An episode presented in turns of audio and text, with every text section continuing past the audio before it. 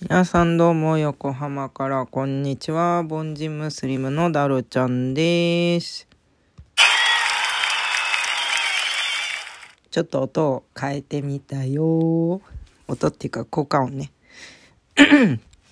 そう、ちょっと風邪ひいてて、今喉が痛いんですけど、でもまあなんかちょっとね、あの、どの、あの、ソーシャルネットワークに比べても、このラジオが一番ね、やりやすいなと思って、まあなんかこう、特にビデオ映る時とか、まあ、ライブ配信とかだと、こうやっぱね、ちょっと身なりを整えないといけないじゃないですか。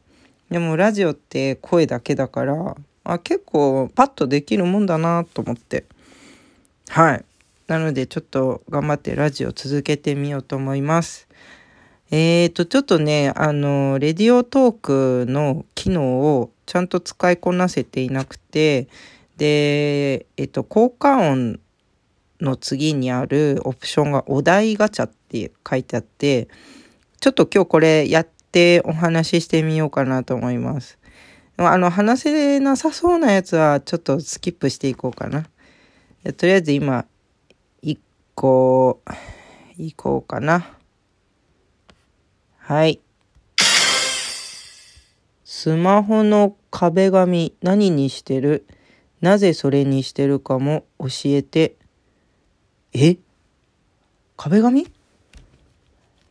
何にしてたっけ？あ、全然覚えてないや。うん。飛ばしましょう。次は、街中にゾンビが発生。まずどこに向かう？あのなんかドラマの海外ドラマのあの何でしたっけ「ウォーキング・デッド」ってあるじゃないですか。で私あれに一時期ハマって一気にシーズン1からシーズン5まであの見たんですよ。でなんかもうさすがにしんどくなってきちゃってそのだってあれ長いじゃないですかもう今シーズン 9?10? ぐらいまで行ってんのかなもう知らないうちに私が見た分の2倍ぐらいまで行ってるんですけどまあそのあれ結構ねあのなんていうか割とリアルじゃないですか。なんか今まで見たゾンビものの中で一番現実で起こりえそうな感じがするドラマですね。ゾンビもの。まあだからすごく人気があるのかなって思うんですけど、そう、あれをね、何回も何回もね、自分の頭の中で同じことが起きたらってシミュレーションして、で、い一時あの、もう本当にゾンビ化するんじゃないかって、あの、気づかないうちに夜中とか、なんかこう、なんて言うんですか？あの、外から、うーとかさ 聞こえてきたりするんじゃないのかとかなんか世の中が一変しちゃうんじゃないかとか。でもしそうなったとしたら子供たち2人いるじゃないですか。で下の子がまだ赤ちゃんだったんですよね。でシーズンちょっとどどのシーズンか忘れたけ忘れたんだけどえっと3か4かまあ 5, 5までいたかな。あのーえっと、主人公の名前がちょっと全然思い出せないんですけど、主人公の娘がいるじゃないですか。私が見たとこまではまだ赤ちゃんだったんですよ。で、その、彼女が泣くたびに、やっぱこう、ゾンビたちが反応したりとかしてて、で、今、次男が、まあ、まだ赤ちゃんだった次男が泣き出したら、うちら全員積むなって思って もう結構割と多分そうね割と私深刻に考えちゃったんですよ。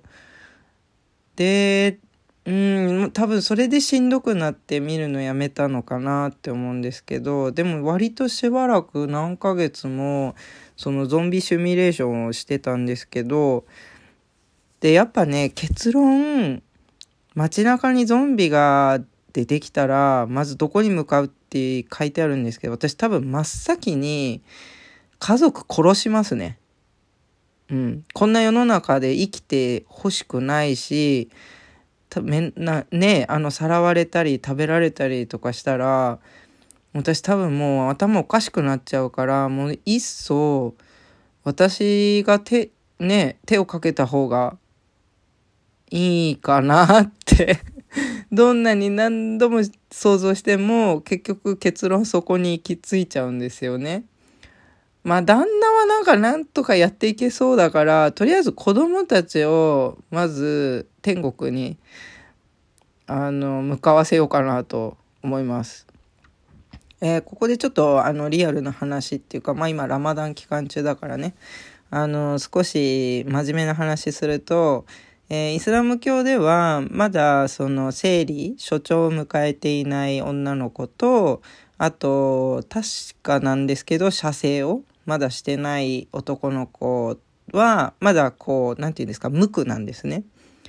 で、無垢な子供はもう全然条件一切なし、無条件で、あの、天国に行くんですよ。もし、あの、亡くなったら。で、多分今の年齢のままであれば、うん、手にかけても私は地獄に行くかもしれないけど、でも子供たちは確実に天国に行けるから、それが一番いいかもって 思うとなんかこう、ほっとするんですよね もう何考えてんだって思うかもしれないんですけど、まあせっかくのお題ガチャですからね。まあどこに向かうって書いてあるんですけど、まあとりあえず子供たちをなんとか、あのー、ね、対応しなきゃって思いますね。その後はもう、なんかどうなってもいいかなって思いますね。でも自殺するかも。うん。ちょっとそこは旦那と相談して決めたいと思います。まだ時間あるから、じゃあ次のお題ガチャいきますかね。次いきますよ。えー、旅行はしっかり計画する派？行き当たりばったりを楽しむ派？えー、これちょっと簡単に答えられないな。うーん、なんかそうね。私あのえっと3年前かな。アメリカに旅行行ったんですよ。子供たち連れて。で確か最初の5日間はニューヨークのマンハッタンで遊ぶ計画をしてであとはあの残りのえっと3週間の滞在で5日間はニューヨークでで残りはノースカロライナ州に行ったんですね。あの旦那さんのお母さんがそこに住んでて、お兄さんも、お兄さん家族も住んでるんですけど、まあそこに遊びに行ったんですよ。で、2週間ちょっとかな。で、あの、なんていうのかな、その、マンハッタンはたった5日間で、で、しかも都会だから、それは計画しました。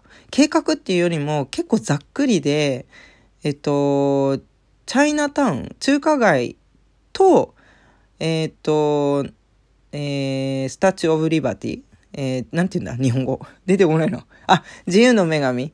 えー、それだけ、あ、あとあの、なんだ、あの、でっかい公園。あの、セントラルパークだっけそこには絶対行くって決めてたんです。で、それ以外は、あの、どうでもいい。うん。あの、それ以外は、あの、自由に過ごすっていう風に、あの、しました。なんかちょっとあまり、そうですね、そう考えると、あまり計画をする派ではないかもしれないです。割と行き当たりばったりかもしれないですね。まあなんかミックスかな。でも結構ね、あのー、ちょっとね、私、インスタグラム割とフォロワーが多くて、で、試しに、あの、ニューヨークにいる間、誰か会いませんかっていうのを、あの、載せたんですよ。投稿をね。で、誰も反応しないと思ったら、あの二人、マンハッタンに行くって言って、会いに行くって言ってくれたんですよ。あれ結構ね、もう、あの、マンハッタン出る直前だったんですけど、なんか、あ、なんかやっぱり、あの、計画はしなくて、なんか適当に言ったことが、まあ最後にはその二人に会って、結構楽しい夜を過ごしたんですよ。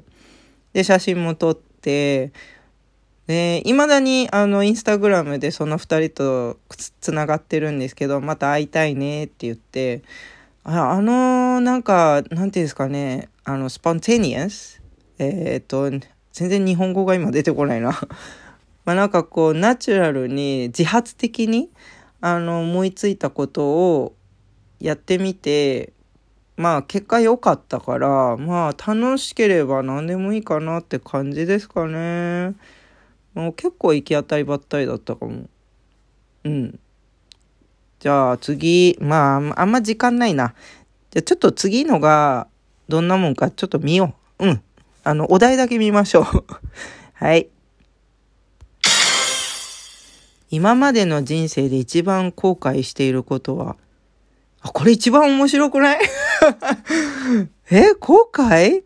いっぱいしてるよ。でも一番なんて選べないよね。いや、これ難しいかも。でもなんか、結構深く考えると後悔してることはないような気もするかな。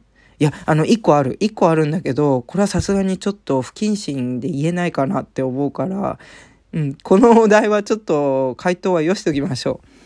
はい。とりあえず、まあ、もうちょっとで終わるので、この辺で今日はおしまいにします。えー、ここまでご視聴いただきありがとうございました。